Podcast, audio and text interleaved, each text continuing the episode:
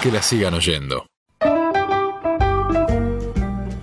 ¿Los 10 del 10 o los 10 de la 10? Exactamente, Danito. Justo te iba a corregir el título porque hoy, como es un, un día especial, en realidad mañana es el día especial, recordemos que mañana se, es el, el debate en senadores por la aprobación del proyecto de ley de interrupción voluntaria del embarazo. Eh, decidimos hacerle un pequeño homenaje a, esta lucha, a esta revolución feminista, como le gusta decir a Mónica Santino. Vamos a hablar un poco de ella, eh, exjugadora de fútbol, actual entrenadora de AFA hace más de 10 años y además es periodista deportiva. Ella eh, cuenta un poco sobre su infancia, una familia todo fanático de Vélez, enfermos, enfermos de Vélez, iban a la cancha de local, de visitante, y ella amaba el fútbol, evidentemente estaba rodeada eh, de gente futbolera. Ella decía que ni bien escuchaba picar una pelota salía corriendo. Dice, yo quería jugar a eso. Las propuestas para las nenas siempre me resultaron aburridas, dice, dice Mónica. Las muñecas, la cocina, todo eso nunca me gustó. Ya empezaba a eh, entender un poco de, de esas cuestiones que quizás eh, la cultura nos impone y que no Sí, tiene algo por que qué ser. tal vez eh, Carrefour no ha entendido, ¿no? Sí, bastante, con C de caballos. Bueno, eh, ella cuenta en un principio que cuando comenzó, su padre y su abuelo eh, se jactaban un poco de que ella sea futbolera, como que le gustaba, pero luego se da cuenta que eh, en cierto punto, ya cuando había crecido un poco, no entraba en los patrones culturales de los que se esperaba sobre ella. Y, ella reflexiona y dice que, que le parece absurdo que las mismas personas que antes se reían y se jactaban de que ella gustaba el fútbol, ahora, por no entrar en esos patrones, eh, le opusieran resistencia a lo que ella tenía ganas de hacer, que era jugar al fútbol. Bueno, ella se, eh, se graduó en la secundaria, termina y se pone a estudiar educación física.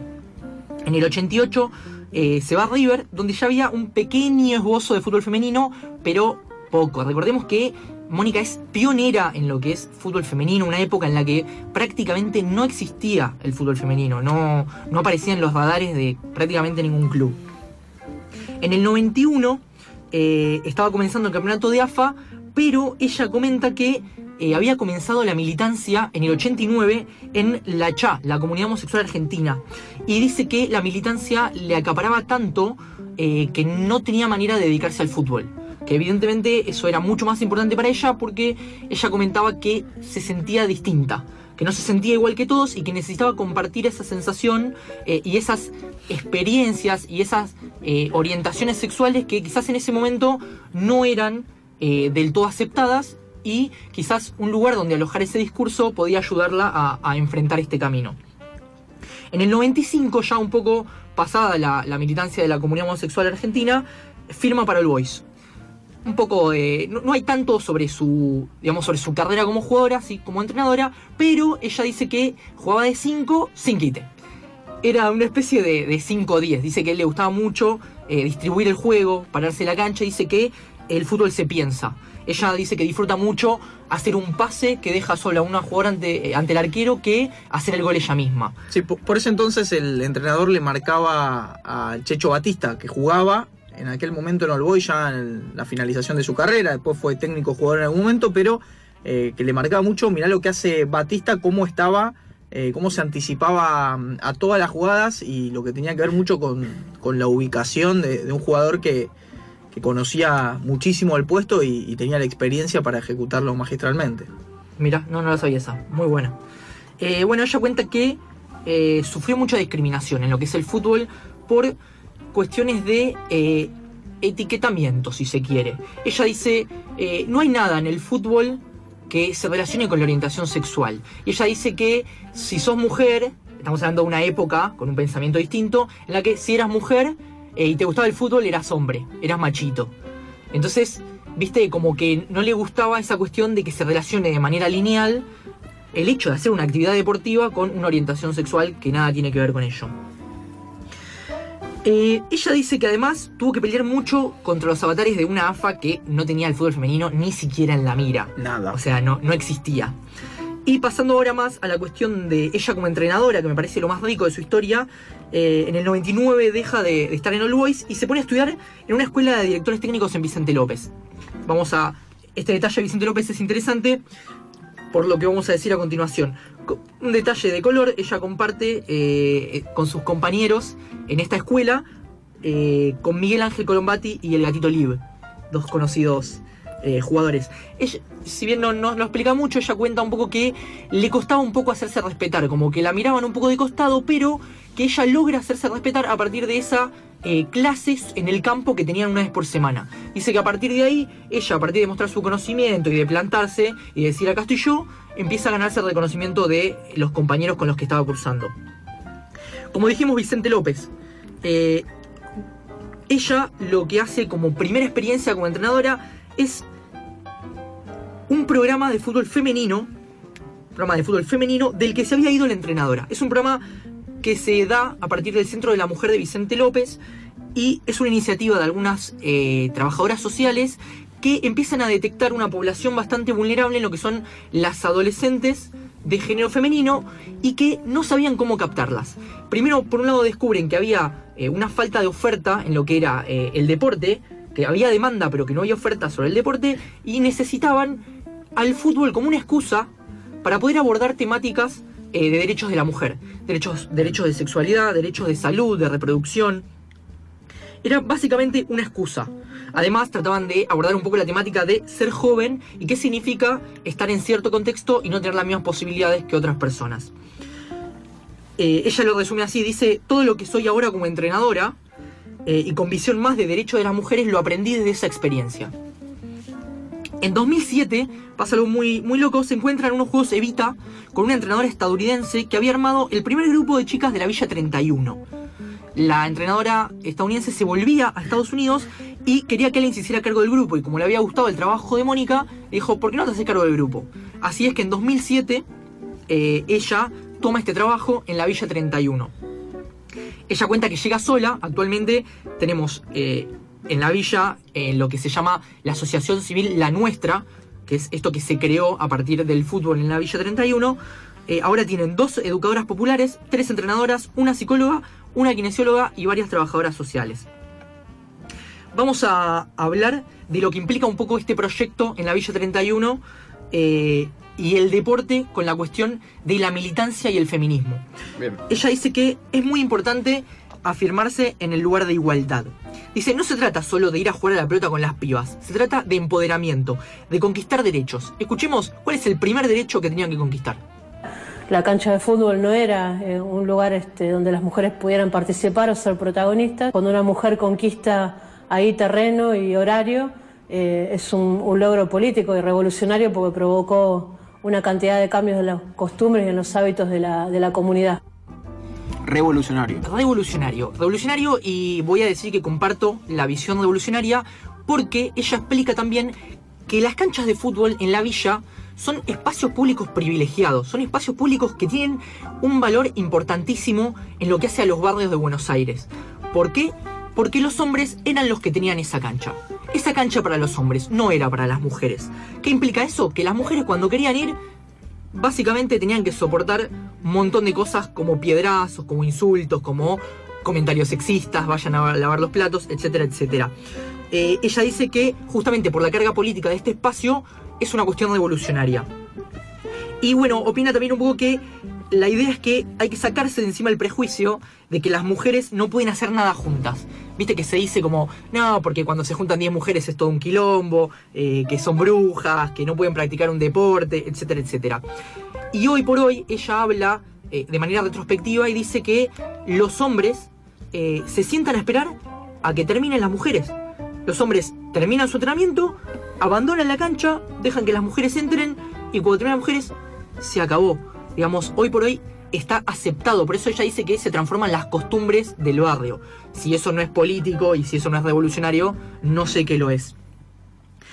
Un poco de, lo que hacen ellas, eh, de lo que hace Mónica con todo su equipo eh, dentro de la Villa 31 es dos días, dice, son dos días de entrenamiento más uno en el que se corta un poco más temprano y lo que hacen es generar espacios de reflexión.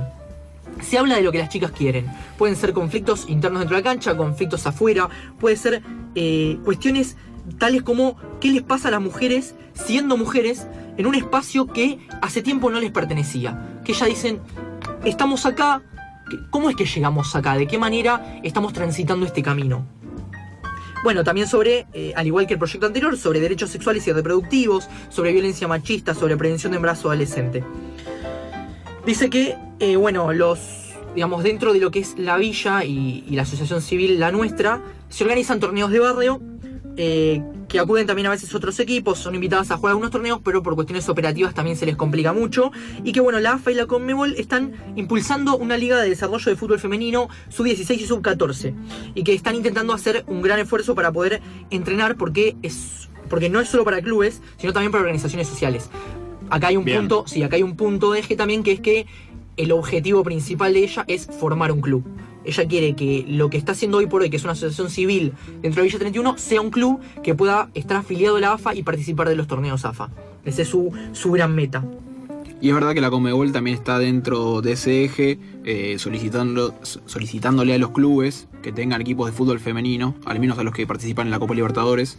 Así que también eh, está en eso y también eh, ha desarrollado bastante lo que es la Copa Libertadores de fútbol femenino. Eso para destacar. Buenísimo.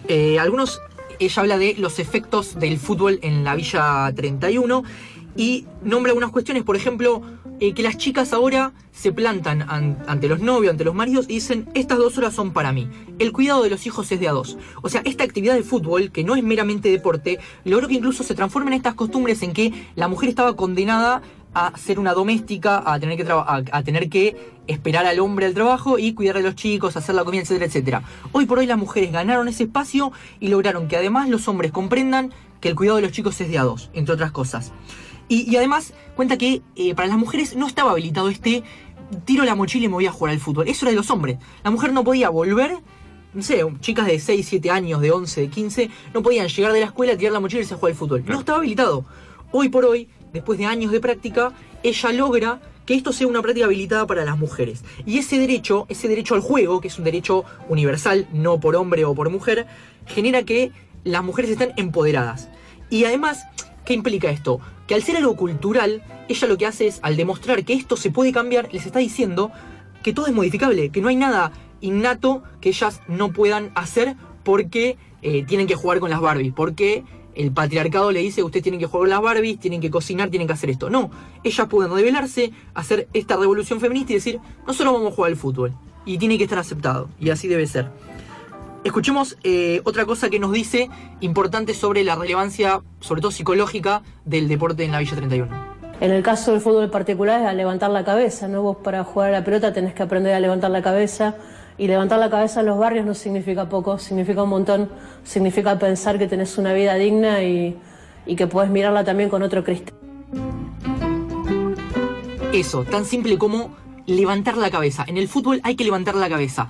Ella dice, las mujeres vienen acá y levantan la cabeza. ¿Qué significa eso? Dignidad. ¿Qué significa eso? Enfrentarse. Entender que están empoderadas y que existe la posibilidad de plantarse y dar su punto de vista y decir, acá estoy yo. Eso es bastante eh, interesante y no es poca cosa. Después, bueno, muchas cuestiones interesantes también desde lo colectivo. Muchas, eh, muchas mujeres, sobre todo por el grado de vulnerabilidad del, del que son parte, lamentablemente, eh, están en un proceso de desintegración en donde siempre prima lo individual, que genera el fútbol como deporte, como deporte social, que exista un colectivo. Eh, ella también intenta mucho esta idea de identificación colectiva, que se anteponga el todos al yo. Y, y bueno, y esta construcción colectiva, no solamente del deporte, sino también del conocimiento, de los espacios de reflexión y de hablar respecto de las prácticas, genera que las propias chicas también entiendan que no todo es tan individual y que no están tan solas en este proceso. Y después otra cosa interesante es la mirada con respecto a los cuerpos, porque siempre se habla de que el cuerpo de la mujer tiene que ser de tal o tal manera y siempre está relacionado a una cuestión estética. Y la realidad es que cada mujer puede hacer lo que quiera con su cuerpo y cualquier cuerpo es eh, habilita está habilitado y es útil y puede ser eficaz para jugar al fútbol y hacer lo que a cada una le guste. No tiene que estar relacionado a un concepto de estética. Algunas cuestiones finales eh, que, me parece que, que están buenas es que seis jugadoras pudieron asistir en 2015 al Festival de Derechos eh, de la Mujer en Berlín, organizado por Discover Football. Nada, cuenta un poco la experiencia, cómo fue para las chicas poder tomarse un avión a Berlín, salir del barrio, charlar con gente que ni siquiera habla español y conocer realidades de otras mujeres eh, que estaban haciendo fútbol, de las regiones de África, de la India. Eh, y además, bueno, esta cuestión de sentirse orgulloso y sentirse identificado de la nuestra, que es este, este significante con el que ellas se sienten identificadas dentro de la, la villa, perdón. Eh, otra cuestión más, Nike, eh, en un programa que impulsa eh, sobre votación de proyectos, la gente vota a goles y metas, que es como llama ella este proyecto, la vota entre las primeras 10. Eh, y además se hizo una película que se llama Mujeres con Pelotas, que la pueden buscar, que es la verdad bastante, bastante buena. Después, bueno, otra cuestión interesante, que me parece que ya, ya para cerrar y dar un poco eh, la palabra a, Mónica, eh, ella dice, el fútbol en la Argentina es un bien cultural, ¿no? Es algo importantísimo, es lo que forma parte de nuestra cotidianeidad, lo que explica los barrios, las amistades, la familia. Es muy difícil desprenderte del fútbol. Entonces, pretender que las mujeres estamos fuera de un fenómeno cultural de esa naturaleza es ilógico, es absurdo. Cumplimos 10 años y queremos festejar. Esto está hablando de eh, la iniciativa de la nuestra. Cumplimos 10 años y queremos festejar, porque somos muchas más, porque ganamos la cancha a fuerza de sacrificio, pases cortos, gambetas y convicciones, porque somos mujeres decididas a no dar ninguna pelota por perdida, porque entendimos que en la cancha entramos todas y que a veces las líneas de cal pueden estirarse hasta el infinito, porque nuestros cuerpos son más nuestros que nunca. Y con esta frase les dejamos el debate, eh, la exposición que dio ella en diputados eh, sobre la interrupción voluntaria del embarazo. No le decimos a las chicas lo que tienen que hacer, lo aprendemos juntas y en aprender juntas es que entendemos que la legalización del aborto, la despenalización del aborto, es un derecho más que debemos adquirir en ese camino de sacarnos esa pata del patriarcado enorme sobre nuestra cabeza que indica que en los barrios la única posibilidad de ser mujer es ser madres.